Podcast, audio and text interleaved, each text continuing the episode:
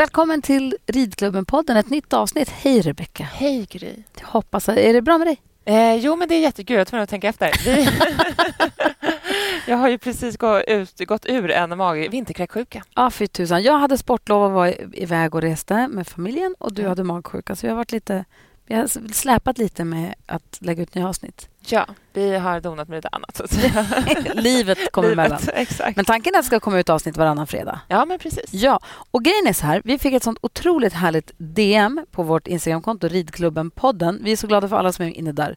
Det känns som att man har ett helt gäng med stallkompisar som man aldrig har träffat i verkligheten. Gud, ja. Det är så himla roligt. Jag älskar jag försöker, jag, Igår satt jag och eh, skrev med en tjej, Linda, här våra lyssnare. Vi diskuterade Bravinas eh, framtand som hon håller på att tappa. Ja. Det är så mysigt. Så kan man dela erfarenheter med varandra och bara, ja, en ny kompis. Verkligen. Och Sofia skrev ett DM till oss i förra veckan, eller tidigare veckan var det. Snälla, snälla, snälla släpp fler avsnitt. Ni är så grymma och gulliga emojis. Ja. Jag skulle så gärna lyssna på ett avsnitt med bara er där ni kan prata om hästlivet och kanske ta in några frågor från lyssnarna. Eh, och Ridklubben-podden är den enda podden jag lyssnar på. För nu utklassar alla andra. Ni är bäst, säger hon. Jag är gravid och kan som tur är fortfarande rida lite grann. Men det är så motiverande och härligt att få lyssna på er podd. Jag går in varje dag och lyssnar om några, lyssnar om några gamla avsnitt och vill bara ha mer. Och Det här gjorde oss så glad, Sofia. Vi blev jätteglada båda två. Alltså, verkligen. Så nu gör vi som du säger. Nu gör vi som du säger. Vi provar i alla fall, så får vi se. Vi har ingen gäst i det här avsnittet utan vi har tagit in lyssnarfrågor. Ja. Det har kommit in... Tagit in? Lyssna, gud, nu lät som på radion. Vi har gjort ett inlägg på Instagram och sa ställ frågor om ni vill till oss. Och. Det har kommit in jättemycket frågor. Vi ska försöka svara på de Om flesta. det är några hästmänniskor som inte vet, som lyssnar på podden, så jobbar ju du och jag på Mix Megapol på morgnarna. Just det. Om vi refererar till radion Just ofta. det. Så. Och nu är vi fortfarande kvar i huset där radiostudion är, som är fortfarande lite radio... Eh, Känsla. kändes det som. Exakt. Men Det kommer vi snart komma ur. Ja. Nu går vi in i hästlivet. Exakt. Och vi vill inleda med att säga stort, stort tack till Jackson. Ja, vår härliga sponsor som vi är så glada över. Berättade att vi var på tävling och att det var någon som kom fram och sa Är det där jackan Dagmar? Nej, Jo. är det sant? Nej, det sa fra- du inte. vi var på ponnytävlingar här och de kom fram och frågade Är det den där nu? Ja, så jag. Och det var som en annan i stallet, som, eh, Tessan som också har den. Hon sa Vad hade man på sig innan den här? Ja, det undrar Jag faktiskt vet jag inte. också. Jag har på mig min jämt. Jag också. Jag fattar inte. Eller vi har hundra andra jackor som hänger i sadelkammaren men jag använde en. Ja, jag vet. Jag tänkte också, jag tittade på alla våra jackor häromdagen så tänkte jag kanske borde rensa snart. Ja, Ge bort lite jackor som inte vi behöver. Och jag ser också fram emot, vi har beställt byxan, Majken, Ja. Som, eh, för jag älskar ridbyxorna också från Jackson, men de har de här stallbyxan som är lite mer så här, jag som är ponnymamma framförallt, jag är ofta i stallet utan att rida. Och det där hamnar jag ibland när jag ska till stallet med Nicky, om jag inte ska rida själv. Ibland så tar jag på mig ridbyxor för att jag ska vara i stallet. Ja. Och de är så smidiga och man fastnar inte i något. Och det fastnar liksom. Men annars tar jag på mig jeans. Ja. Mina ljusa jeans, mina lite slitnare jeans får följa med till stallet. Men det känns också så oseriöst. så att det ska vara svinhärligt med ett par arbets... Alltså stallbyxor. Ja, och ibland är det när man åker till stallet och man gör ju mycket, alltså rida är ju en sån liten del av att vara i stallet. Det ska ju mockas hage och vattnas och mockas och ha sig. Så ibland så åker jag också dit och så är det mycket stalljobb och så kanske man bara ska skritta ut en sväng. Och då kan man ju också skritta ut de här majken, man kan ju rida i dem. Ah. Och det är ju också väldigt fiffigt, för då behöver man inte slita på ridbyxorna. Utan då kan man ju ha de här arbetsbyxorna istället. Så vi gör så här att vi har beställt dem, Ja, vi provar dem, vi testar dem och om vi älskar dem så ser vi till att tävla ut några sen. ja det tycker jag låter som en bra idé. Får hålla utkik på vårt Instagramkonto. Då. Eh, Ridklubben podden heter vi där. Ja. Ridklubben var taget av några som inte använder det. Så retligt. Det är därför det Just heter det. Ridklubben podden. Just det. Gud, Ja. det var så länge sedan. Det är helt sjukt att det har gått flera år. Åh nej, jag ska nysa. Åh, nej. Vi har haft Melodifestivalmorgon på jobbet, så jag har haft boa fjäderboa, så det var yrt fjädrar omkring här överallt. Men du, får jag fråga då. Eh, hur går, du har haft magsjuka, hela familjen har haft magsjuka, så du har legat lite under isen i en vecka. Mm. Men, och så opererade du knät i höstas och har haft rehab för det. Men du sa magsjuka tre dagar var värre än tre månaders rehab. Ja, man... Alltså det, var, det är ju fruktansvärt. Man tror ju... Man, det finns ju ingenting som är så jobbigt som att vara magsjuk. Och då är det jobbigt att ta hand om sig själv när man är magsjuk. Förstå att ha två små barn då som man samtidigt ska försöka ta hand om. Nej, det var vidrigt. Det Och känns den- som att man ska dö. Ja, det känns som att man ska dö. Och det känns också så fel att prata om det här nu när det är krig ute i världen. Men ja. man får också referera till sig själv och hur man själv har det i livet. Men eh, det är också så här, den tiden man är där och mår så dåligt, den är så lång. det känns som att det var flera månader jag satt där inne på badrumsgolvet och hade det jobbigt. Oh, Men nu är vi ute i det och så tänker jag att så här, nu har vi gjort det här för lång tid framöver. Ja. Men det är också det jag försöker tänka på något positivt nu som kommer med det här. Det är att allting är så gott. Alltså allt jag äter och dricker, det smakar så mycket mer. Alltså det är alltså första kaffekoppen efter jag var sjuk. Det som man klarar av. Liksom. Exakt. Ja. Så det, jag försöker tänka på det. Så nu upptäcker jag all mat igen på nytt här.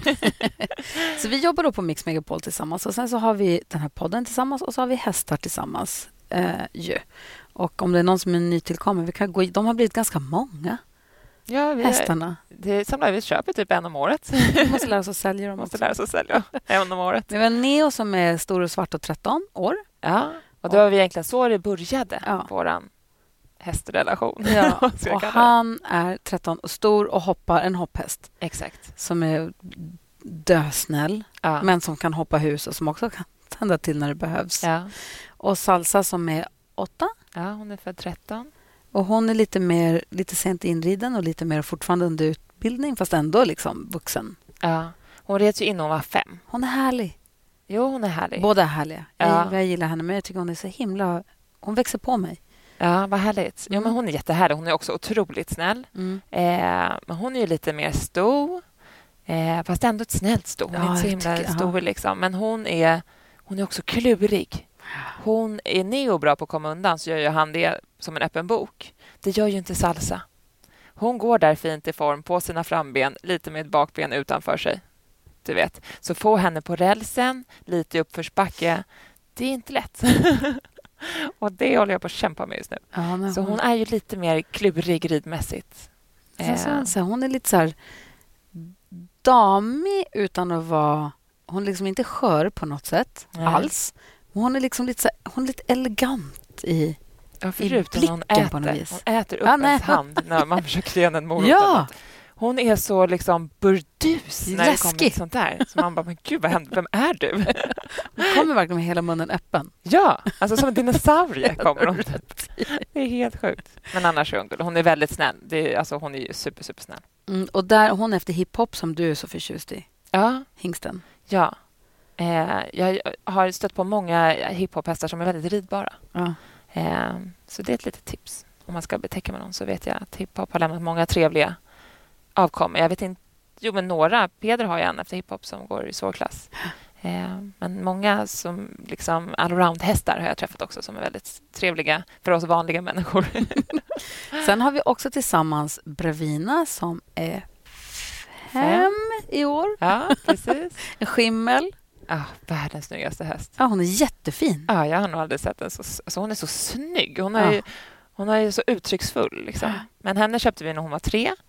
Eh, och sen så och det var du som hittade henne av en slump. Du var med en kompis som skulle kolla på en annan häst. Var det inte Nej, så? inte med Bravina. Bravina hittade jag på nätet. Va? Jaha. Salsa var det jag hittade lite av en slump. Så var det. Då var vi nere i Ronneby och jag provade en så häst åt en kompis. Och så, det är du som hittar dem, sen åker jag med. Nej, men Bravina hittade jag på våren, då, en annons. Och så, jag vet inte, men du vet, man får en magkänsla av att man gillar något. Och så bara, nej, jag ska inte ha någon mer häst. För då hade vi typ precis köpt salsa. Och sen på hösten var hon fortfarande kvar. Det är i och för sig ett dåligt det tecken. Dåligt. Men hon var liksom inte riktigt... För Då ringde jag och frågade varför hon var kvar. Ja. Och Då sa hon att jag har inte aktivt försökt att sälja henne. Och Jag har många som hört av sig, men det är ingen som jag känner. För hon bara, jag vill verkligen att hon hamnar där. Hon var väldigt noga med vart hon hamnade. Det var något du såg det på Facebook? Exakt. Ja. Så då bara, äh, men vi köper Jag köper den. så då köpte vi henne. Och hon, den, hon hade lite otur i början av sin ridkarriär. Så därför har det tagit lite lång tid och sen har hon också vuxit. Hon, var ju, hon skulle bli min lilla häst. Hon var 1,63 när vi köpte henne.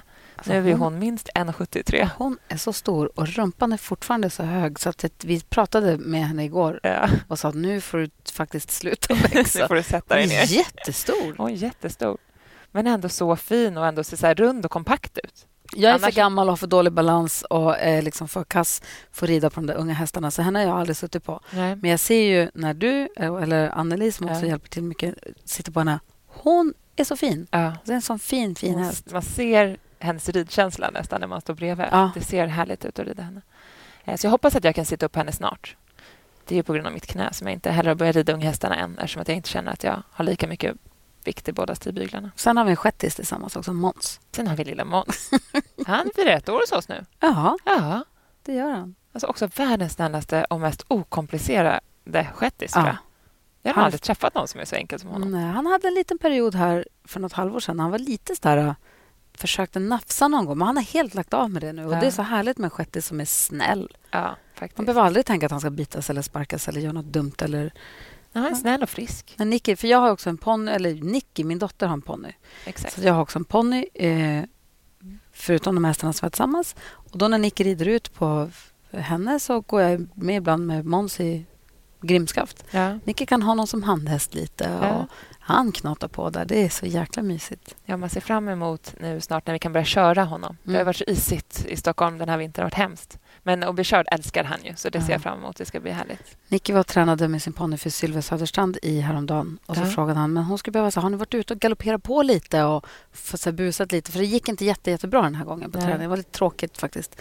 Eh, men jag sa typ bara, nej, vi har haft isbana Ja, i ett halvår känns det som. Alltså det har verkligen varit hårt och isigt och oridbart. Alltså man kan skritta ut kanske. exakt. Men sen går det inget mer och det är så värdelöst tycker jag. Ja, trist. Trist för både häst och ryttare. faktiskt. Sen är de ute i hagen mycket, men det har också varit isigt. Och Exakt. Jag har gjort en så här zigzagbana i våra hästars hage så de inte ska kunna sätta fart. sätta fart. För just också när det är så här is... Ett, man vill ju inte att de ska fläka sig även fast de har broddar.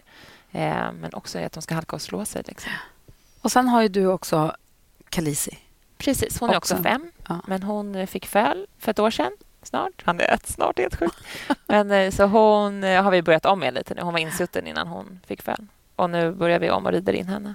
Och då får ju hon gå som fyraårigt fölsto om man nu skulle vilja starta henne i år. Så då får hon gå med fyraåringarna.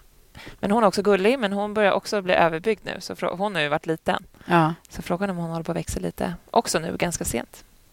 Eller sent, inte vet jag. Alltså, det kanske inte är så sent. Att de, Nej. växer. Alltså, de växer tills de är sju. Så det är inte så konstigt egentligen. Och hur går det för dig nu? För du har ju som sagt varit och opererat knät och inte ridit på länge. Så hur ligger du till nu? Men Hur dåligt. känns det?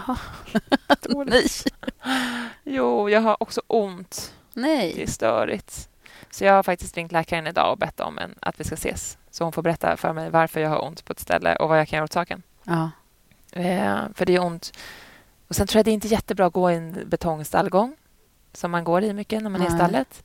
Jag har också varit lite, bär lite för mycket tror jag. Höpåsar och Ja, vattenhinkar och sluta sånt. med det då. Jag vet, jag tror att det är dumt. Ja. Eh, för nu ridmässigt så går det bättre och bättre. Igår så...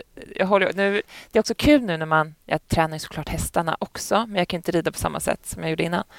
Men igår, så när jag värmer upp nu, då tränar jag mig själv först och sen Mm. tränar jag hästarna. Så igår så red jag trepunktssits. När man står upp två, sitter ner en. Bara för att jag ska få liksom tillbaka balansen och att jag står lika mycket båda stigbyglarna. Och sen så rider jag typ, jag kanske fuskar lite, men typ fem minuter utan stigbyglar. Så gör jag det här varje dag. Mm. Och Det är också ett tips till mig, från mig till er alla andra lyssnare. Gör det medan ni värmer upp. Ja. Rid lite trepunktssits. Och sen när, hästarna har värmt upp ordentligt så kan man rida lite utan stigbyglar. Bara för att göra det som en rutin och för sig själv. Mm. Man är lite bekvämare, eller jag är lite bekvämare där i alla fall. Jag måste gö- göra det hela tiden. Det är som när jag kör bil. Då försöker jag träna magen genom att jag ska suga in naveln i ryggstödet i bilen. I bilen. Så försöker jag ha det som så här bilträning, övning. Ska du sitta och spänna dig när du Ja, exakt. bil? Så jag aktiverar liksom de inre magmusklerna lite. Det är så här mamma-mageövningar man fick efter man var Ja. gravid. Så försöker jag tänka att jag alltid gör det när jag åker bil. För Då har man så här väckt dem lite. Det tänker jag på ofta att det är... Må... Kan... Jag kan inte tala för alla, men det känns som att ridning är en av få sporter där idrottsutövarna, människorna alltså, värmer upp absolut minst. Ja. Alltså alla andra idrotter så är det uppvärmning en kvart. Du springer och gör hoppsasteg och ja. var man ligger och gör luftcyklar eller gör vad det nu kan vara, armhävningar och vad heter de här armhävningar om man hoppar. Vad heter det? Upphopp. Ja, Ja. hopp. Ja. Det heter något annat. Burpees. Burpees. Ja. Vad gör allt möjligt. Och sen spelar man fotboll. Ja. Eller sen spelar man badminton. Eller sen gör man vad man nu gör. Men vi hoppar upp och skrittar fram och tänker att det här är uppvärmning. Ja, Det typ. är det ju inte. Nej, det är det faktiskt inte. Jag brukar alltid skritta fram hästarna för hand minst fem minuter. Att jag leder dem. Jo, det är jag också. Och då men- värmer man ju upp sig lite. Men tänker så här, stretcha lite, gör lite benböj, kom så här, få upp lite puls. Alltså så här, kom igång verkligen. Det är ingen som gör det, eller ingen. Inte som jag ser i alla fall. Nej. Det är lite lustigt ändå. Jo, faktiskt. Jo, för man är också dålig. Efter ridningen så tar man hand om hästen och sen har det gått en 20 minuter, en mm. halvtimme. Så ingen som står och stretchar? Så då man inte och stretchar. Då är man liksom kall och fryser och vill gå och ta en kopp kaffe. Typ. jag var på gymmet med en son som är 18, fyller 19. Vi försöker träna en gång i veckan på gym. Uh-huh. Vi har lyckats få till kanske fyra pass under hela det här det senaste året. Men i alla fall. Ja. Um, och då, alltså det är så jävla skönt att stretcha. Alltså dels träna musklerna, men också stretcha. Jag måste bli bättre på att stretcha ja. varje dag. Det är så, jag är så dålig på det. Prova att stretcha höftböjaren så ska vi se om du tycker samma sak efter det. alltså, fy bubblan! För det gör jag mycket med sjukgymnasten nu. Ja. Jag är lite kort i mina höftböjare så vi håller på att försöka stretcha ut den och det gör så ont så att jag skriker nästan över hela det här gymmet. Och, Okej, okay, snart kommer jag slå dig så nu är det bäst att du släpper mig. det var någon som hade fått massa lyssnarfrågor. Det var någon som hade frågat hur mycket jag rider. Ja, men precis. Alldeles för lite för att man, ja, om jag rider en gång i veckan så jag, då jag blir bara sämre. då. Det är så jäkla tråkigt. Ja. Alltså, en gång i veckan är för, för lite för mig. Samtidigt så hinner alltså, jag hinner inte alltid... Vi har som sagt ganska många hästar att ta hand om och det blir mycket så markarbete förstås. Alltså, med, alltså, då menar jag mocka och sopa och dona, alltså det där ponnymamma-jobbet. För också, jag kan inte, även om jag slutar jobbet klockan 11-12 på dagen på radion. Och sen så, men så slutar Nick inte förrän vid två och så tar en halvtimme två, tre och så har en halvtimme åka till stallet. Vi där vid fyra. Och så ska hon ta hand om sin ponny och så har vi kanske Måns. Och sen så måste man hem och äta middag innan klockan blir... Vi äter middag vid sju, halv åtta, åtta. Det är lite sent. Man ja. blir så hungrig och lite så. Så man försöker så raska på lite och hjälpa henne med så mycket som möjligt. För det känns som att Det här är också ett bra Instagram-inlägg ska vi göra efter podden. Fråga hur andra gör ja. som efter jobbet åker till stallet. Hur får de ihop liksom livet med mm. rutiner och mat och att alla ska få sitt? Ja, men det är en bra fråga. Fortsätt. Ja, nej, men för att som i tisdags, då visste jag ut. För då skulle vi åka iväg och träna för Sylve på ett annat ställe andra sidan stan. Då sa jag till Alex och till Vincent att vi kommer inte äta hem, middag hemma. Det går inte. Nej. Hon skulle träna där klockan fem. Och då blir det ju en pizza. Alltså hon åt pizza. Hon hade på sig ridhjälmen fortfarande. benskydden i handen. alltså verkligen så här, kom tillbaka, tog hand om hästen, ställde in henne så hon fick äta sin mat. Sen bara upp och äta ja. pizza för att det var dö. klockan är halv åtta. Um, så då hinner inte riktigt jag med att rida. Så ska jag tajma med hur du, vad du har för plan för hästarna, vad de ska träna just den dagen. Ja. När det ska, alltså scheman som ska passas. Och så om det finns plats i ridhusen där vi är. Finns en stor anläggning med två ridhus, vilket är fantastiskt lyxigt. Men så är det ridlektioner i det ena, sen kanske något annat uppbokat i det andra. Och så är vi i stallet fyra på kvällen. Det är mitt i, det är mitt i vintern, så det är mörkt ute och isigt. Exakt. Så kan jag ändå inte göra... Alltså, du vet. Så det ena efter det andra. Så jag rider väl mellan en och tre dagar i veckan, men oftast en. Vill gärna rida mer när scheman går att pussla ihop så. Eh, och då är det i sånt fall neo och salsa. För Bravina och de här unga, det håller inte på med. jag är heller osugen på att ramla av. Ja för att jag är för gammal och liksom för då, jag får dålig balans. Jag måste träna balansen mer. Och det, man märker att så fort man tränar lite, lite grann så hjälper det så mycket. Men jag är verkligen svajig balans. Alltså. Men sen balansen är också en färskvara. Det är så ja. mycket muskler som helst. Det går inte att träna en gång och sen sitter den där. Det försöker jag också påminna mina yngre elever. Att här, balansen behöver vi träna hela tiden. Ja. Det går inte att rida utan stigbyglar en gång och så är det klart resten av livet. Nej. Utan det är som du säger, man behöver ju rida mer för att bli bättre. Ja. Det pratade jag och Anneli om i ridhuset igår också. Eh, det, här, det är så bra också när man väl rider att omge sig av folk som är bättre så att man kan se på dem och ja. försöka ta efter och bli bättre. och sådär.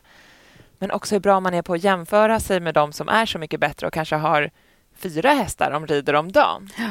Det går ju inte att jämföra sig med dem för att man är ju inte där själv Nej. och man får inte de timmarna i sadeln.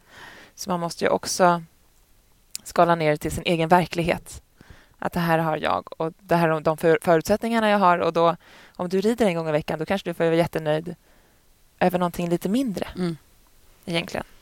Och då passar, bara rider... glädjen att rida. Ja, och då rider jag ofta också för... Vi har en dressyrtränare som heter Ninni som eh, vi har en gång i veckan. Ja.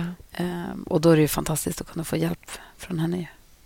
Ja, exakt. Då är det skönt. Då får man lite pepp och lite uppgifter att göra. För det kan också vara svårt när man rider en gång i veckan. Så här, vad ska jag göra idag? Ja. Då blir, då blir serpentinerna igen. Då kommer de. Jag älskar serpentinerna. Ja, kul.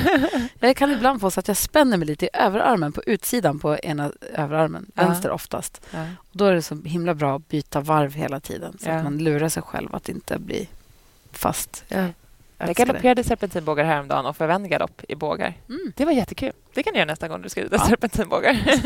Det ska jag göra. Vad hade vi mer för frågor? Och vi har massa frågor här. Eh, vi börjar från de första, va? Okej, Tilda har skrivit planer och mål för 2022. Mm, vad hade du för Eh. planer och mål? Ja, just nu känner jag bara att jag vill kunna rida smärtlöst, smärtfritt. Nej, men nu, jag kan galoppera över Cavaletti och det tycker jag är toppen och det är jättekul. Men jag ser ju verkligen fram emot när man kan börja hoppa och rida ordentligt. Jag kan inte rida riktigt ordentligt än och det är jobbigt som tusan för min själ. Ja. Eh, Så det är mitt första mål. Det är ju att jag liksom måste träna upp mitt knä och att det ska må bra så att jag kan rida som vanligt, som jag kunde göra innan egentligen. Och efter det komma igång och börja tävla. Och drömmen är ju då att jag ska kunna liksom fortsätta på 1,20 och kanske upp till 1,30 i år. Vi får se om det går. Det kanske inte går. Ja, vi får se. Jo, det kan gå. Vi får se. Ja. Vad har du eller du och Nicky för... Alltså, det är. Nicky som är mer målinriktad. Jag vill bara hålla igång. Alltså, Ja. jag, jag har inte något specifikt. Jag vill lära mig sitta ner i trav igen. Ja. Eh, nej, men jag vill bara bli bättre på att rida helt enkelt. Ehm, men, och Nicky hon hade sånt jäkla flyt här med sin ponny. Hon är väldigt förtjust i Mooney som hon kallas ponnyn. Hon har haft en liten svacka nu.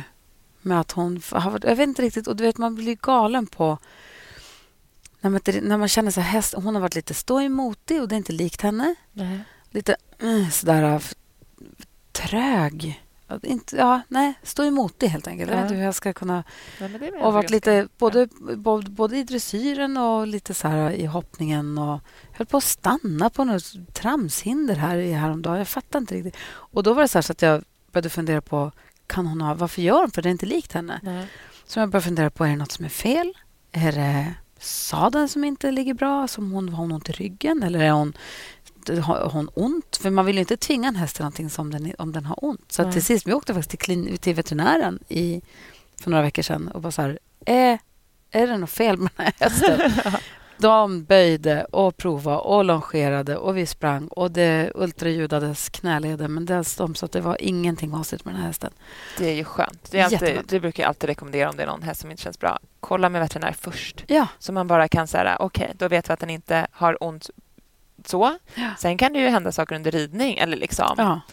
Och sen så börjar vi, då kan man hålla på och fundera på om det är sadlar eller foder eller väderomslag eller tecken hit och dit. Det är också kan man- sto och det är brunstigt nu. Exakt. Och, Då kan man hålla på och älta tills kossorna kommer hem vad det är för något. Men då kan man ju prova allt möjligt. Då ska man rida på, på något annat sätt eller hur ska det vara? Ska hon ha något annat tillskott ihop med sin müsli som hon käkar? Ska hon ha någonting som du säger, det är brunst. Det finns ju allt möjligt. Från, allt från munkpeppar till något annat som man kan ge dem. Typ, alltså det finns ju oändliga möjligheter. Och det kan också vara, alltså många som säger men det kan vara att det är kallt och varmt om vartannat, att det är väderomslag. Ja. Och det kan det ju vara. Ja. Så jag vet inte riktigt. Snart kommer vårkänslorna, Gry. Då Ja, kommer hon eh, köra sin brallserie i Lilla ridhuset igen. ja men grejen är, sen så fick vi den här lite svackan nu då när hon var iväg och tränade i tisdags och det verkligen inte gick bra. Det var lite så här, åh, det var inget kul. Men så red hon för Ninni i tisdags. I onsdags. I onsdags, Ja. tack. Ja. Som känner både henne och hästen väl. Och hon hjälpte henne så bra. Det är så härligt med en bra ridlärare Verkligen. som kan coacha. För jag sa ridningen, så att Nicky, ridningen gör du ju själv. Det är Ja. inte Ninni som rider åt dig. Nej. Men hon säger till hon hjälper dig så. Alltså hon hjälpte henne så bra. Mm. Så det gick så himla bra. Så då bokade vi in dagen efter, som igår. då. Ja. Och jag var inte med då. Så Nicky smsade och hon bara, det kände, det gick fantastiskt. Hon var så glad. Det hade gått så himla bra. Och det är så skönt när man känner att så här, det är så små svackor. Ja. Men när man är 12 år och med en ponny, det kan kännas som att nu är det kört för resten av livet. Exakt. Så här lille skutt, att det, så här, det går inget bra. Ja. Men, eh, men nu var hon så himla glad. Så peppa, peppa får vi se här ja. framåt. Jag Jag, vet inte riktigt. Men sen är man behöver ju lära sig det där också. Alla får vi ju svackor ibland. Men jag är så jäkla... Jag vet, vi pratade om det här om dagen. Jag är så glad att... Jag pratar om Nicky här, men eh, att hon är så himla... Har sånt tålamod. Hon tappar inte tålamodet med sin häst. Hon, och inte med mig heller. Hon är inte otrevlig. Hon gapar inte och liksom... Eh, och prata otrevligt som tolvåringar kan göra. Ja. Och hon är, hon är, Som man själv kan göra. Jag kan också tappa tålamodet ibland. hon är liksom alltid snäll med sin häst och hon klappar den och kramar Ja. den och tycker om den. Fast jag ser att hon är råbesviken Ja. så är hon alltid snäll med sin häst och det är jag så glad för. Och det är också en bra egenskap. Den Ja. ska du berömma henne för mycket Ja. och lyfta fram. För det vill man ju att man fortsätter med. Ja. För det är så lätt. Alltså, oftast när man, när man eh, mår dåligt eller besviken eller arg eller så, då tar man ut över de man älskar mest eller de som är närmst. Stefan, han har ju fått... jag är ganska lugn, det är sällan jag blir superarg. Men, och därför tror jag också det är så lätt att det går ut över hästen, för det är också ens bästa vän. Liksom. Ja. Men där behöver man verkligen lära sig. Och har, är man väldigt impulsiv så behöver man kanske nycklar och få hjälp hur man inte ska låta det gå ut över sin häst. Utan, Ja, det är superbra. Nu är bara min utmaning. Hon har anmält en tävling nu på söndag. Eh, så ska hon rida två let ber. Och så var jag med så här, nu när vi har haft en liten... Så ska du inte stryka den henne och så anmäla om? Byta klass? ja, Rida en C och en let B Ja, så att du bara kan gå in och spänna alltså, att det är enkelt. ja, hon, liksom. hon, Nej, hon vill absolut... Vi, vi, det är, den är inte riktigt avklarad, den diskussionen. Nej. Hon vill så gärna rida de här två let B. Ja. Men jag vet inte riktigt. Det är svårt också. Man får ta det så. så vi inte hela, det får väl gå Nej. som det går då. Exakt, för där är det också svårt. För där, jag förstår att du vill henne väl, men samtidigt så kanske man också då får så här, låta henne bestämma och så får man se hur det går och så kanske man diskuterar då efteråt att så här, okej, vad har vi lärt oss av det här? Ska vi prova nästa gång då gå ner lätt? Eller hur kände du? Eller är inte det som spelar någon roll? Eller? Nej, för höjden spelar egentligen ingen roll. Nej, Var, inte för någon av dem. nej. Det är också väldigt sent på kvällen. Prova imorgon bitti får vi se. Jag vill att, att det är skönt att komma hem tidigare.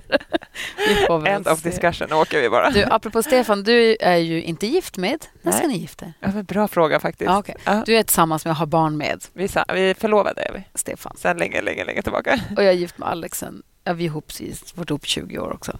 Eller vi har varit ihop 20 år. Ja. Ehm, jättelänge. För det kommer fråga om familj och logistik och sånt, eller hur? Exakt. Eh, hur får ni ihop jobb, familj, vänner och hästarna? Känns som att ni alltid har bollar i luften. Ja, Bra fråga. det stämmer. det är riktigt. Ehm, för mig är det ju som en dröm helt plötsligt att jag jobbar på morgnarna. Vi jobbar båda med morgonradion. Vadå helt plötsligt? Du har jobbat med det här i... vad Ja, men det blev som en dröm nu. Jättelänge har du jobbat med morgonradio. Jo, jo. Ja. Men, jo, så här. Jag jobbar på radion i 17 år, på morgonradio. 18 snart. Eh, Så vi kliver upp klockan fem på morgonen Mm. och så jobbar vi på radion mellan 6 och 10 så är man klar en liten stund efter det, lite olika tidigt, olika dagar. Men runt lunch. Ja. Och det är perfekt för jag kan gå hem och sova lite kort middag eller gå ut med Bosse eller äta lunch med. Och Alex som jag är gift med, han jobbar hemifrån. Eh, och inte så himla regelbundna tider heller. Så att vi kan ses, vi äter oftast nästan alltid lunch tillsammans eller Ja. på vintern och kollar någon serie ihop eller umgås. Mysigt, så här mitt på dagen Ja. ja. umgås. Får vårt umgås då. Ja. Eh, och sen så när Nicke slutar skolan så åker hon Också härligt, då får ju ni det två själva. Att det inte är några barn hemma, för Ja. era barn går i skolan. Och sen Ja. så sticker jag till stallet vid två, tre, eller när Nicke nu slutar. Och sen så kommer vi hem, då har han lagat mat. För han är matansvarig. Jag är tvättansvarig, han är matansvarig. Nej. Och det säger det till honom, det är fruktansvärt härligt om man kommer hem döhungrig Ja. och lite frusen från stallet. Och så, jag brukar smsa, för det är 25 minuter från stallet och hem. Så smsar nu åker vi. Han bara, perfekt, då vet jag. Ja. Så då stått han med tusan maten på bordet när vi kommer hem. Det är fantastiskt. ja, vad härligt. Och jag tycker att det är så härligt att han gör det. Och han säger att det, han bara, det är fan det minsta jag kan göra. Du med vår dotter och låta henne utöva sin önskehobby. Ja. Hon vill ju vara i stallet varje dag. Jag tvingar henne till en stallfri dag i veckan. Jag skulle egentligen vilja att hon hade två stallfria, men hon vill absolut. Nej, det hade ni också lite oense om sportlovet, va? När ni skulle åka iväg och Ja. hon inte var så sugen på det. Vi hade överraskade barnen med att säga att vi ska åka till London i tre dagar. Hon tittade på mig som att jag var, jag vet inte vad, morr. Va? Jag ska vara i stallet. Ja. Ja. men vi är i stallet alltid annars. Så vi bokade om, så jag och Nicke åkte hem en dag tidigare. Ja. men det- hon hade ju inte bett om att Nej, få jag åka dit så att det kändes lite taskigt att sno lovet. Sådär. Samtidigt sen när man är barn, de är också så uppe i sitt. Ja. Alltså när hon tänker tillbaka på det ni har gjort om några år, då kommer hon vara jättetacksam och glad att ni åkte Ja. dit. Tror jag. Det som vi, jag får jobba, jobba med, gud vad det lät fånigt. Men det som jag får påminna mig om ibland är ju... Stallet och hästarna är ju hobby för mig och Nicky. Ja. Eh, så vi är vår hobby. Alex då, hans hobby är tv-spel. Ja. Han spelar Counter-Strike med sina kompisar, med sitt Ja. squad. Ja. Ja, han är en vuxen människa, men det är det här han tycker om. Så när jag kommer hem från... När jag kan komma hem mitt på dagen, han sitter och gamer med hörlurarna som en tonåring. Han sitter och spelar, eller på kvällarna också.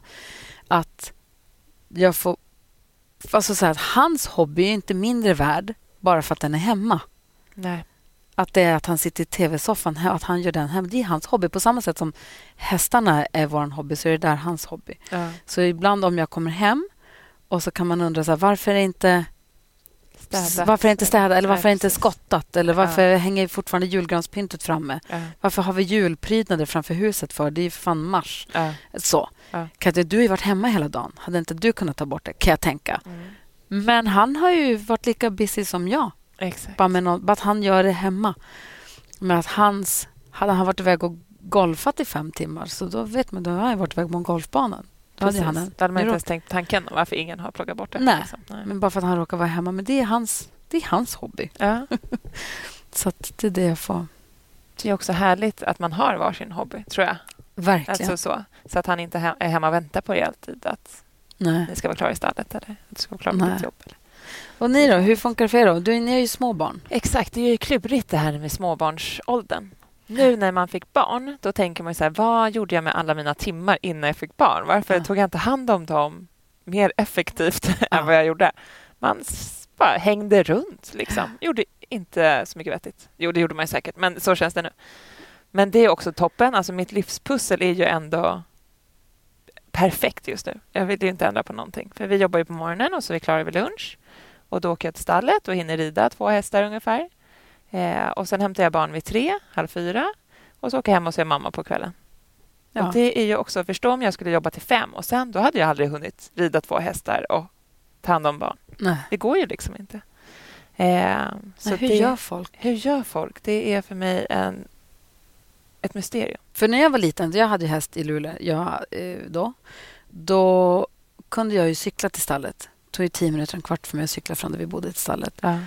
Så det var ju nära. Nu har vi 25 minuter med bil. Det är det som strular till det lite, vår logistik. Jag hade verkligen behövt bo närmare stallet. Men då, jag åt ju middag i stallet jätteofta. Så burkravioli var jag ju uppvuxen på, Ja. känns det som. Och så matlåda. Man hade matlåda, värmeskåp. Ja, jag är gammal. det var innan mikron. Ja. Men man satt ju åt i, i skåprummet. Ja, men så gjorde vi också. Och så vet jag att mamma hade lektioner på torsdagar. Då sov vi hos farmor och farfar och tittade på Rederiet. Mysigt. Eh, och det är samma sak nu. har jag lektioner på tisdagar på För kvällen. din mamma är också i i Exakt. Ja. Exakt. Mamma är ridlärare. Det är hon som äger ridskolan tillsammans med eh, en annan tjej. Men så hon hade lektioner då på torsdagar. Då var hos farmor och farfar. Och nu har jag lektioner på tisdagar på kvällen. Så tisdagar är min stalldag. Mm. Då, får jag, då är det ingen som hör av sig till mig och frågar när jag kommer hem. För då kommer jag hem när jag vill.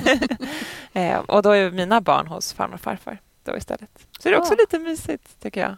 Också härligt att ha den relationen, för jag vet själv vad, vilken bra relation jag har med min farmor och farfar idag och har haft hela livet eftersom att jag var där så mycket när jag var liten. Och jag fint. har en sån oerhört bra relation med Nicky i och med att vi hänger så mycket med varandra. Det gör verkligen... Det, gör, det har verkligen... Ja, det är faktiskt en annan fråga vi har Susen. fått här, hur det Ja. funkar.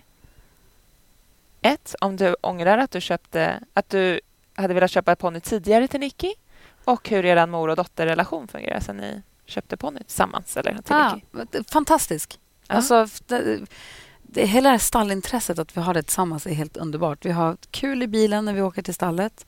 Vi har, och därifrån också. Vi funkar vi har bra teamwork i stallet. Hon... Alltså jag kan bli galen ibland för hon är så långsam. Mm. Men det är lite det jag menar. Vad gjorde mamma alltid innan Ja. man fick barn? Nej, men det, är att man tänker så här, nu... Tidsuppfattningen också på en 12-åring. ja.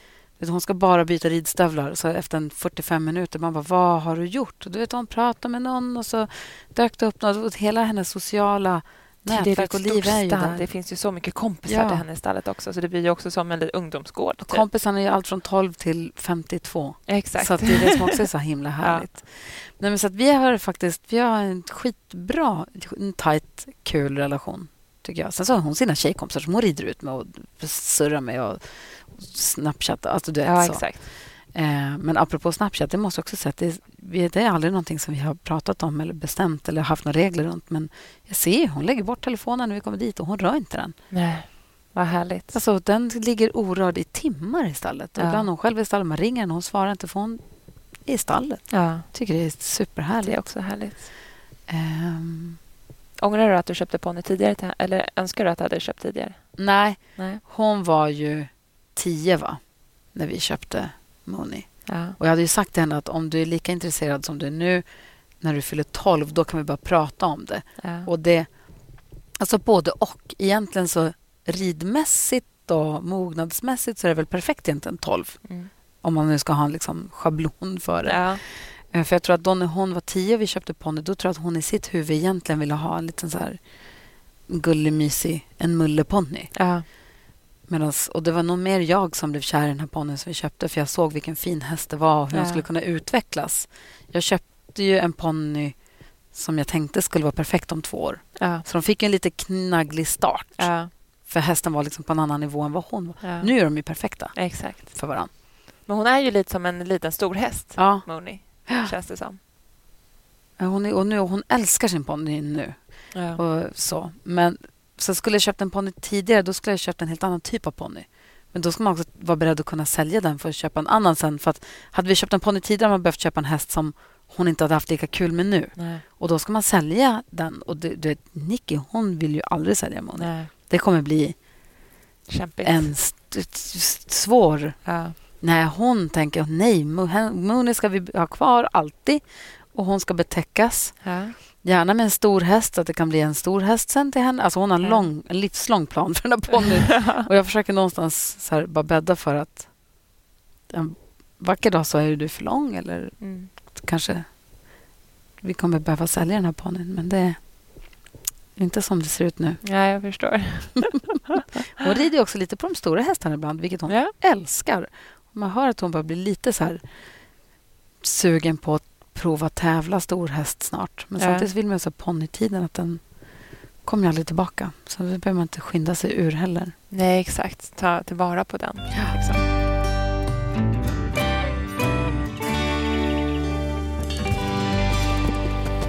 Okej, vi har en annan fråga här lite som när det kommer till att köpa häst. Eh, Hon är 20 år och har varit hästtjej sedan hon var liten och ridit hela livet och gått på ridgymnasium och jobbat utomlands och hon har gjort allt det där. Liksom. Erfaren. Verkligen. Eh, men ekonomi känns omöjligt att spara ihop pengar till en bra häst idag. Jag vill gärna köpa en liten äldre häst som kan vara min läromästare men då kostar det och svårt att hitta en frisk bra. Ja, allting kring det. Tips och tankar. Alltså, håller med. Alltså jag håller också verkligen med, men jag tycker också att hon tänker så sunt att hon vill köpa en äldre häst som kan vara hennes läromästare. För det diskuterade jag också en tjej i stallet igår, att nu börjar det falla tillbaka till det här att folk vill ha en snäll nu känns det viktigast en snäll häst. Mm. För några år sedan då kändes det som att alla ville ha de här flashiga sporthästarna som hoppade smashing och var liksom wow, wow, wow. Och dressyr, samma. Exakt, Att de skulle springa springa, och sprätta med frambenen och så. Men nu känns det som att det börjar liksom ramla tillbaka lite på att alla vill ha en vanlig snäll häst som en man, kan ha, ja, som man kan ha kul med varje dag. Och det tycker jag är sunt för oss vanliga människor. Alltså så, som ändå, Ja. vi, det ska ju vara lika kul att rida ut som att hoppträna som att rida dressyr, Ja. tycker jag. Eh, så där tycker jag ändå hon är, tänker helt rätt. Men sen tror jag om hon kanske har tillgång till någon tränare eller någon som är som känner henne. För Jag tror också att det är lättare att... För jag vet själv när man köper häst, då går man ju mycket på hjärta. Mm. Du vet. Om man, jag älskar ju alla hästar. Så mitt största råd är att ta med dig någon som också kan se objektivt på saken. Mm. Tror jag. Och Sen tror jag också att man inte får vara så rädd för röntgenfynd och sånt. Tror jag. Ja, att om det är någon lösbenbit eller om det är någonting, Exakt. att man kan tänka sig att köpa det ändå. Exakt. Men att man då också verkligen vill ha... Det är ju trevligt om den hästen kanske har varit länge hos ägaren innan och att man kan få hela veterinärhistoriken så man kan följa den och veta att den funkar till det man har tänkt att ha den till. För Jag vet en tjejkompis till oss i stallet, Nicolina, hon köpte ju en ny häst som var... Nu ska jag kanske inte hänga ut någon här, men min veterinär sa att den där röntgen är inte bra, köp den inte. Och hon köpte den ändå. Och det hon har... älskar hon blev så kär. Hon älskar den hästen och den hästen är perfekt för henne och den har gett henne så otroligt mycket och den har hållit jättebra. Så jag tror att man får inte alltid vara så rädd för sånt. Jag såg henne rida på Björna utveckling. häromdagen och det gick så himla Ja, bra. vad det var så roligt. kul att se. Ja, De har gjort en sån otrolig resa. Alltså verkligen. Ja, verkligen. Så jag tror också man får inte vara så rädd för det. Nej. Eh, Men sen, sen så var det en annan tjej i stallet som skojade lite som har köpt en häst som är döfin och dösnäll. ja, Och så skojade hon lite och så här, fick betala 100 000 kronor extra för att den skulle vara snäll. ja. Och, men det är ju, ligger lite sanning i det också. Faktiskt. För det är som hon som hade hört av sig på DMet här, så att det är så otroligt dyrt.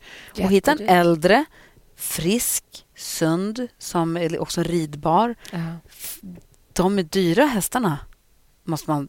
Så är det ju. Gud, ja. Och då är det också bara i inköp. Mm. Det kommer ju inte bli billigt att ha häst nu heller i månaden när foderpriserna kommer dubbleras och dieselpriserna skjuter Ja. i höjden. Och, så det kommer bli dyrt att ha häst. Ja, och då är frågan till henne, går det inte att hitta en foderhäst kanske? Ja. Alltså att ha en häst på foder eller gå ihop med någon. Ja. För att gå ihop är ju inte helt dumt, så som vi har det också. Nu är vi många hästar. Ja. Och då har vi också köpt unga hästar Exakt. som inte har kostat Nej. flera, liksom, Nej, men precis. flera hundratusen kronor utan eh, lite chansningar då istället. Exakt. Ehm, men men sen är det också svårt, för ska man ha en häst då vill man ju att det ska vara sin häst. Jag kan ju köpa en häst... Alltså mitt bästa är ju när någon ger mig en häst. Här, Gör den här så bra du kan. ja. Det tycker jag, det är mitt bästa. För jag tycker att alla hästar är kul. Alla Ja. hästar kan ju ge mig något och jag kan ge dem någonting. Men är man lite av, ska ha en läromästare och lära sig lite mer själv, då är det så viktigt att det blir rätt häst ja. också. Men där tror jag att det är bra. Och då kanske man hittar någon, om man gillar lite hoppning själv, kanske man hittar någon som gillar dressyr. Eller att man är lite olika varandra. Eller om hon hittar en häst som hon vill köpa och sen Ja. så tar hon själv in någon medryttare eller någon fodervärd. Alltså någon som är med på hälften av månadskostnaden. kostnaderna. Ja, men Exakt. precis. Det är Ja. kanske är ett alternativ. Verkligen. Ja, hoppas det går bra. Jag hoppas att du hittar din älsklingshäst. Verkligen. Eh, köpa, jag får köpa Neo, men jag ångrade mig direkt. Alls. Ja, jag har också tänkt på det där. Någon måste säljas, Rebecka. Jag vet, vi kan Vem inte ska prata bort? om det där nu för jag vet inte. Nej. Jag vill inte sälja någon. Nej, jag vet. Vi köper en till och så säljer vi den. Kan man göra så? med Bravina. Nej, du, Okej, vi byter ämne. Bravina är ju den hästen vi köpte för att vi skulle sälja. Ja, men nu vill jag inte sälja någon så nu Nej. får vi köpa en till. Ja, Ann hon undrar här, tävlar du något Gry eller är du sugen på att börja? Nej! Oj! Jag red ju en klubbtävling för två år sedan Mm. på ridskola, en ridskolehäst. Ja. Var det 80? 90? 80, Vadå 90? bara? Jag blir lika glad när jag är felfri 80 som i 1,20. Jo, jo.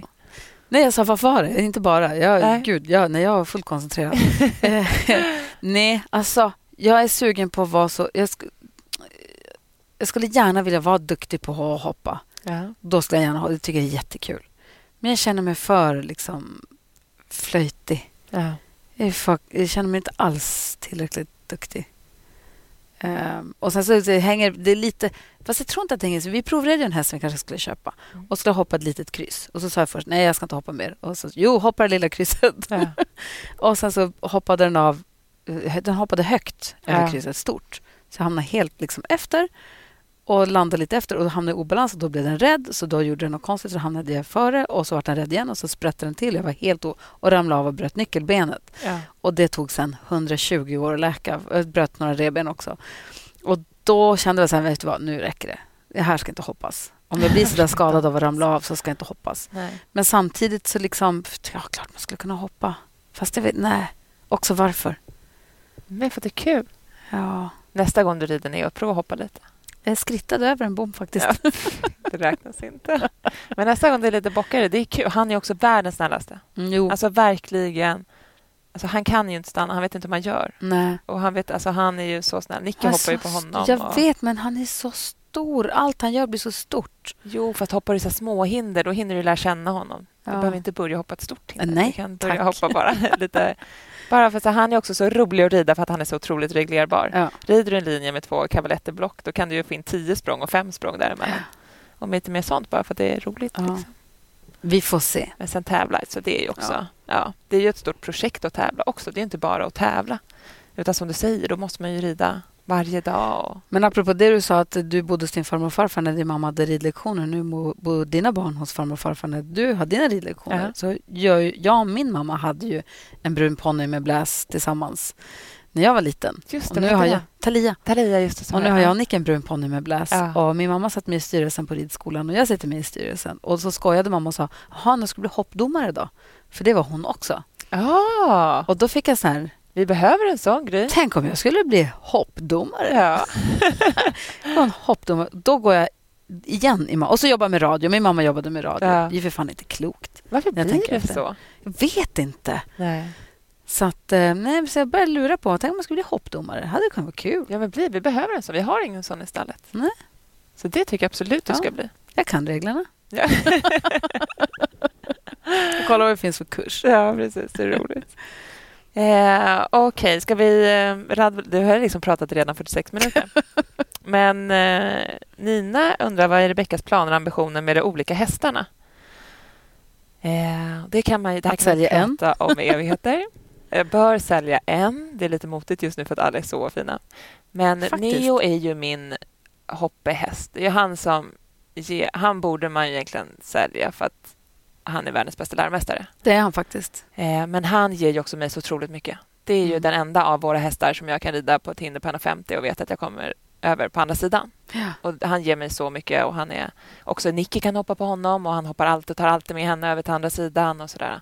Så han är ju ändå och nu med mitt knä och att jag inte hade jag hållit igång så hade ju han kanske varit på väg ut nu. Men eftersom att han är perfekt för mig att komma igång med nu. Mm. Eh, och han är så snäll och härlig och enkel. Alltså han är så enkel i allt. Verkligen. Eh, så det är Neo. Snäll och lasta, snäll och borsta, snäll i Exakt. hagen, gå med andra hästar. Så mitt mål är egentligen att han ska ta upp mig 1,30. Mm. Eh, och sen Salsa, hennes mål är fortfarande att hon ska hamna på rälsen och i uppförsbacke. Hon blir mycket starkare och mycket bättre.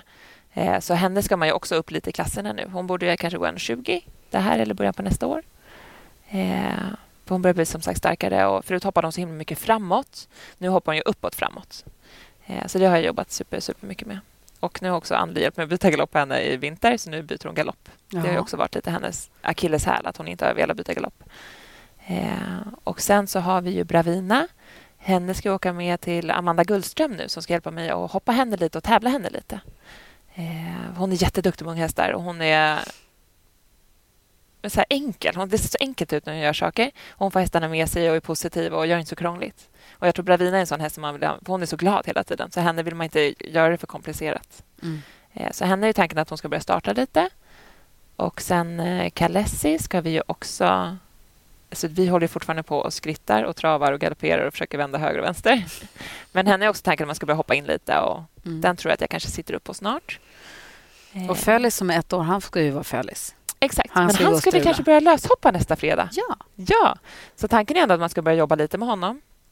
Och fortsätter han vara så tjusig som han är, då är jag lite inne på om jag ska kolla om eh, Elin Jansson har plats för honom.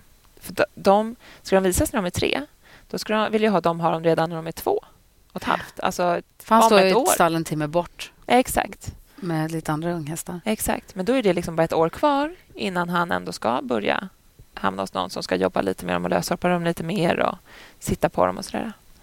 Eh, så det är planen med honom. Och sen Monsis, eh, han sköts sig jättebra. Ja. Ja, så han fortsätter. Agnes rider lite grann ibland. Ibland något varv i hagen och ibland in och ut från hagen och ibland kör vi och så här. Så han... eh, Nej, alltså han... Jag tycker han funkar jättebra som han är. Liksom. Sen skulle man kanske vilja lära honom saker och jag skulle tycka det var väldigt roligt om man kunde lära honom lite tricks och så här. Och det tror jag att Och man det har Nicky haft som ambition att göra. Hon har börjat lite grann. Hon började lära honom att vi köpte en röd matta som han skulle rulla ut Ja, och sen så skulle han kanske buga på den sen. exakt. Det fanns någon plan. Men det är också så där, man inser ju att det tar sån tid. Precis. Det går inte bara att göra en gång i veckan och tro att ska, eller, tro att det ska hända någonting. Nej, man måste exakt. göra det hela tiden. exakt. Eller lära honom göra lite andra tricks och sånt. Ja, Men, men det är ju precis. alltså...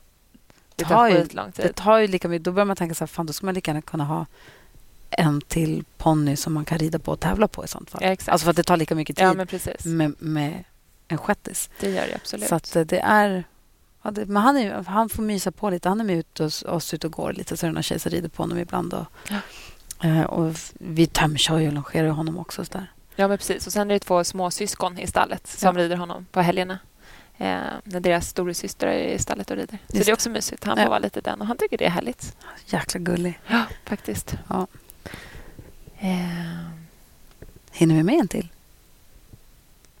Ja, men ska vi... Sofia hade en fråga. Kan ni berätta om ert bästa hästridminne? Oj. Bästa häst eller ridminne? Ska jag börja? Ja. Eh, ett minne som jag kom på så här på en gång det var när jag vann Svealand Cup. Det var ju då för jätte, jättelänge sedan. Jag minns inte ens hur gammal jag var. Kan jag vara typ 18, 19? Det var också första gången jag tränade för silver då, tror jag. För då var vi och tävlade. Då hade vi en häst som hette Corfé, jag och mamma. Eh, så jag tävlade på den här Svealand Cup som jag då vann. Och priset i då var att man fick åka till Rekasta, Sylves gamla gård och träna för honom. Mhm. Och då hade ju mamma tränat lite för honom innan. Så mamma hade ridit lite för Sylva och lite för Jens. Och jag tjatade på att jag också ville åka rida för dem. Men mamma är ganska sträng och strikt och så här. Om du ska åka rida för dem, då gäller det att du kan föra dig och att du rider och tränar och du måste ha bra balans. Du måste kunna rida utan stil. Alltså hon är lite sträng, är min mamma. Ja. Ja, Men så är Men du ändå- noggrann också. ja exakt. Ja. exakt. Jo, alltså verkligen inga no hard feelings. Utan jag är väldigt... När jag var yngre så hade jag svårt för att hon var så sträng och att jag fick göra allt själv. Idag är jag tacksam för att jag har lärt mig så mycket. Men då var jag så glad, kommer jag ihåg, när jag vann det här priset att jag skulle få åka och rida för Sylve. och den, då var det som ett så skifte. Då slutade mamma rida på honom och sen efter det så fortsatte jag träna för honom. Jag minns när jag tränade för Sylve när jag var 18-19. Nej. Jo. Han kom upp till Luleå och hade träningar ibland. Vi samsades, vi tog upp honom och så delade vi med Peter ridklubb, tror jag. Boden? Jag tror Peter, Luleå, Boden. Vi delade på något vis och så var vi på olika anläggningar. Ja. Eh, och jag kommer ihåg att jag då... För jag tränade både på vår ponny, sen så köpte vi stor häst. En stor svart häst, lustigt nog. Ja. Allting upprepar sig. Ja. Jag hade en stor svart häst. Och jag sitter och vi sitter och rider fram och så ställer han upp en oxer och han gör den så jävla lång. Oh. Den är hög och lång. Ja. Det man sneglar på den och tänker så här, jag dör. Mm. Jag kan inte hoppa den där enorma oxen, det går inte. Men så, så hade jag en så inre diskussion med mig själv och tänkte jag, det är Sylve. Om han säger rid på det här hindret, om han tror att jag kan rida på det där hindret, då kan jag rida på det där hindret. Han kommer aldrig be mig rida på det om jag inte, Nej. om jag inte kan. Nej. Ja, så jag bestämde mig för att säger han rid så rider jag. Sen visade det sig att han hade bara dragit isär den för vi skulle rida mellan vi skulle rida mellan liksom frambommen och bakbommen. Skojar du Som eller? en framridningsövning. Ja, så du behövde aldrig hoppa den? Nej, nej, nej. nej, nej. okej. Så han jag trodde att du dragit- hoppade den ändå. Nej, han hade dragit herregud. ut den för vi skulle bara rida Ah, emellan. jag så det var ingen som skulle hoppa den där. För jag tyckte den var så fruktansvärt lång. Ja, jag förstår. Sen satte han ihop den och sänkte ner. Eller liksom, Ja, så, att, exakt. så var den vanlig också. Men det är just den här inre panikdialogen. Och hur länge bara, du han tänka på den där Ah. innan han drog ihop den igen? Herregud. Usch. Ja, det var kul. Okej, en sista då. Sofia, era favoritridövningar, både hoppning och dressyr. Vi pratat med våra gäster mycket, vilken som är deras bästa del i ridhuset. Om de fick tre hinder, hur skulle de ställa upp dem och sådär. Mm. Berätta, hur är dina? Min favoritridövning, Mm. det är faktiskt det är att komma in... Om jag kommer från kortsidan så rider jag ut från andra hörnet och ut på långsidan. Vänstervarv? Nu rider jag vänstervarv, Ja. precis. Så rider jag med framdelen innanför spåret, Ja. För, för vänster Öppna, skänkel då. typ. Precis. Ja. Och så mitt på långsidan Ja. så, f- låt, så gör jag en volt. Ja. Så att den får liksom fortsätta, hästen får fortsätta i den riktningen som den redan är. så att säga. Och så gör jag en volt och sen när jag kommer ut ur volten då håller jag kvar bakdelen innanför spår istället. Så du slutar istället? Ja. Mm. Och så, det tycker jag funkar skitbra. För då får jag liksom jobba lite åt båda hållen. Och sen så den där volten. Annars så gillar jag jättemycket bara helst vad heter det, serpentinbågarna. Ja. Jag gillar åttvolterna serpentinbågarna Ja. är också jätteförtjust i. Ehm, men för att inte jag själv ska bli slö, att jag ska aktivera mig själv att göra volter på alla... Alltså om man väl har fått liksom kommit igång, Mm. att göra volter på mitten på långsidan, mitten Ja. på kortsidan, mitten på långsidan. Så att man gör små volter längs med. Det var en tråkig ridövning kände jag nu. Men den andra, den första. Jag ångrar mig på den andra. Öppna och sen volt i det sluta. Ja.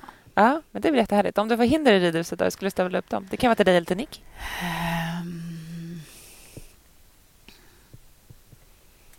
Det vet jag inte riktigt. Jag har en tendens, tycker jag, att hemfalla. Det är väldigt sällan jag som bestämmer hur hindren ska stå. Ja. Så att jag tycker väl egentligen... Alltså jag, alltså jag, tycker någonstans, jag, kommer ihåg, jag tyckte det var kul att ställa dem lite zigzag på medellinjen. Mm. För då kan man rida dem i olika varv och i olika snäva svängar och sånt. Ja. Ställa tre hinder i en zigzag. Mm. Så. Men det är aldrig någon som gör längre. Nej. Det är bara jag som tycker att det är kul. sällan. Jag ser Ja. aldrig. Men det tycker jag är ganska smidigt och enkelt. Men Ja. annars så tycker jag om... Jag gillar att ha ett litet stöd. Ett, en bom eller ett kryss eller en, alltså två, tre galoppsprång. Så att Ja. man, men det är bara för att För jag själv tycker... Det är bara för jag tycker det är svårt med distansen. Jag tycker jag hatar att komma stort eller komma nära. Ja. Det är mitt värsta. Ja. Jag vet, jag tycker också. Ja, nu har jag ju försökt släppa det där att det inte finns någon fel distans. Utan man ska rida den distansen man får. Men så där var jag också förut. Jag ville gärna ha eh, markbo. Men min bästa dressyrövning... Det är också så olika. Det beror på vilken häst man sitter på. Men jag är ju också ganska lugn. Jag behöver också bli lite mer aktiv när jag rider. Och då tycker jag om man rider till exempel på stora mittvolten och på varje, där det är vid C och vid A, på öppna delen av volten, där går du ut och lägger en liten 10 meters volt åt andra hållet. Mm. Så om du rider på stora mittvolten i vänster varv, när du kommer på mitten på den öppna delen, då gör du en lite mindre volt till höger och sen så tillbaka ut. Så kan du göra så. Och så kan man också göra att man rider för vänd galopp på stora mittvolten. Och så blir det rätt vänd galopp då i den här lilla volten Just det. och ut så. Den övningen tycker jag är väldigt rolig. Bra! Eh, sen ska man inte rida för mycket på volt. Jag är väldigt skeptisk till att rida för mycket på böjtspår. Mm. Eh, men efter man har värmt upp rakt fram och sånt så tycker jag den är kul. Och annars, något som jag gör typ varje dag, det är när jag rider fram så rider jag oftast längs fyrkantsspåret eller som en jättestor åtta, att jag eh, vänder snett igenom, gör ett eh, avbrott, att jag gör en eh, övergång på mitten. Och Det kan vara från trav ett skritt, bara något steg och sen upp i trav igen. För då får man hästarna ganska alerta och lite mer Mm. för skänken och lyhörda på eh, vad jag vill. Så det gör jag mycket när jag värmer upp.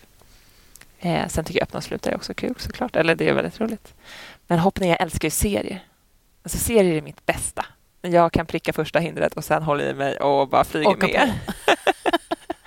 Men det tycker jag också är kul för då kan man ju verkligen jobba med sig själv, med sin egen sits och position och trampet i stigbygeln och sånt som man kanske inte hinner göra så mycket annat när man hoppar bana eller så. Då är det ju mer fokus på att nu ska jag ta mig över hindret felfritt. Mm. Eh, Så serier tycker jag är väldigt, väldigt roligt. Och annars så vet jag att för Sylva har vi gjort om man har ett räcke på långsidan. Så har man en markbom. Jag tror att han brukar ha 16 meter före och efter.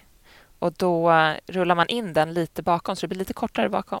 Och så ska man räkna galoppsprång fram till det här eh, räcket. Typ fyra språng då. Och sen ska man landa och åka med lite och galoppera på på tre efter så att man inte är för snabb och ta tillbaka dem utan att man ja, bibehåller lite rytmen och låter dem gå några steg. Sen kanske man gör en halvhalt och så fortsätter man. Nicky ska hoppa med Anneli ikväll. Ska du vara med? Kul! Nej, men alltså, det går ju inte så bra för mig att hoppa tyvärr. Kommer Annars hade jag gärna varit med. Lotta Björk ska också komma till oss nästa torsdag. Jag är så ledsen att jag inte kan vara med. Ja. Men, eh, nej, men igår galopperade jag lite cavaletti. du ser. Räkna galoppsprång. Höjde tempot, för det behöver också salsa. Eh, lågt tempo är hon jättefin. Så fort man höjer växeln ett snäpp då liksom ramlar hon isär. Mm. Så nu tränar jag på att rida ett högt tempo, att hon ska bibehålla sin balans. Gud vad härligt. Alex ska åka till Göteborg idag. Ah. Och Vincent han är ju 18, Ja. eller 19 så han tycker bara att det är gött när vi inte är hemma. Så har han nog kompisar hemma och de Ja. lagar mat och kollar på fotboll eller vad de gör. Och jag och Nicky åker till stallet. De ska hoppa klockan sju en fredagkväll. Ja, Också så mysigt. Mysigt att vara där utan sluttid. Man vet att det är ingen som kommer... Exakt. Du vet, man behöver inte skynda sig eller Nej. man behöver inte tänka utan vi får väl vi köper mer mat och så får vi vara där. Ja, men precis. Super.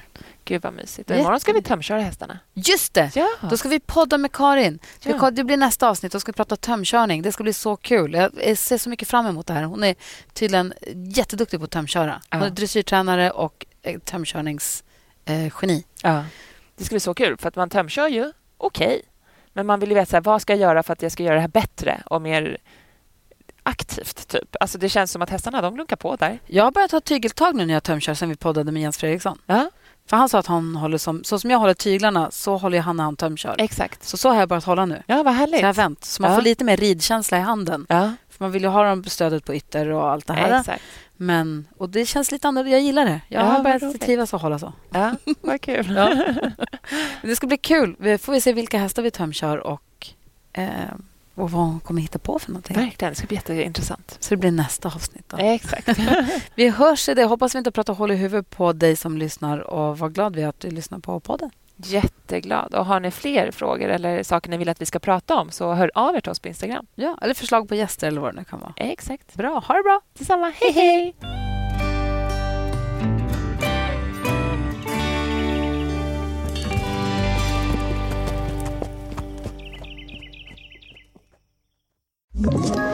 Ett poddtips från Podplay. I podden Något Kaiko garanterar östgötarna Brutti och jag, Davva, dig en stor dos skratt. Där följer jag pladask för köttätandet igen. Man är lite som en jävla vampyr. Man har fått lite blodsmak och då måste man ha mer. Udda spaningar, fängslande anekdoter och en och annan arg rant. Jag måste ha mitt kaffe på morgonen för annars är jag ingen trevlig människa. Då är du ingen trevlig människa, punkt. Något Kaiko, hör du på Podplay. Därför är gardinerna.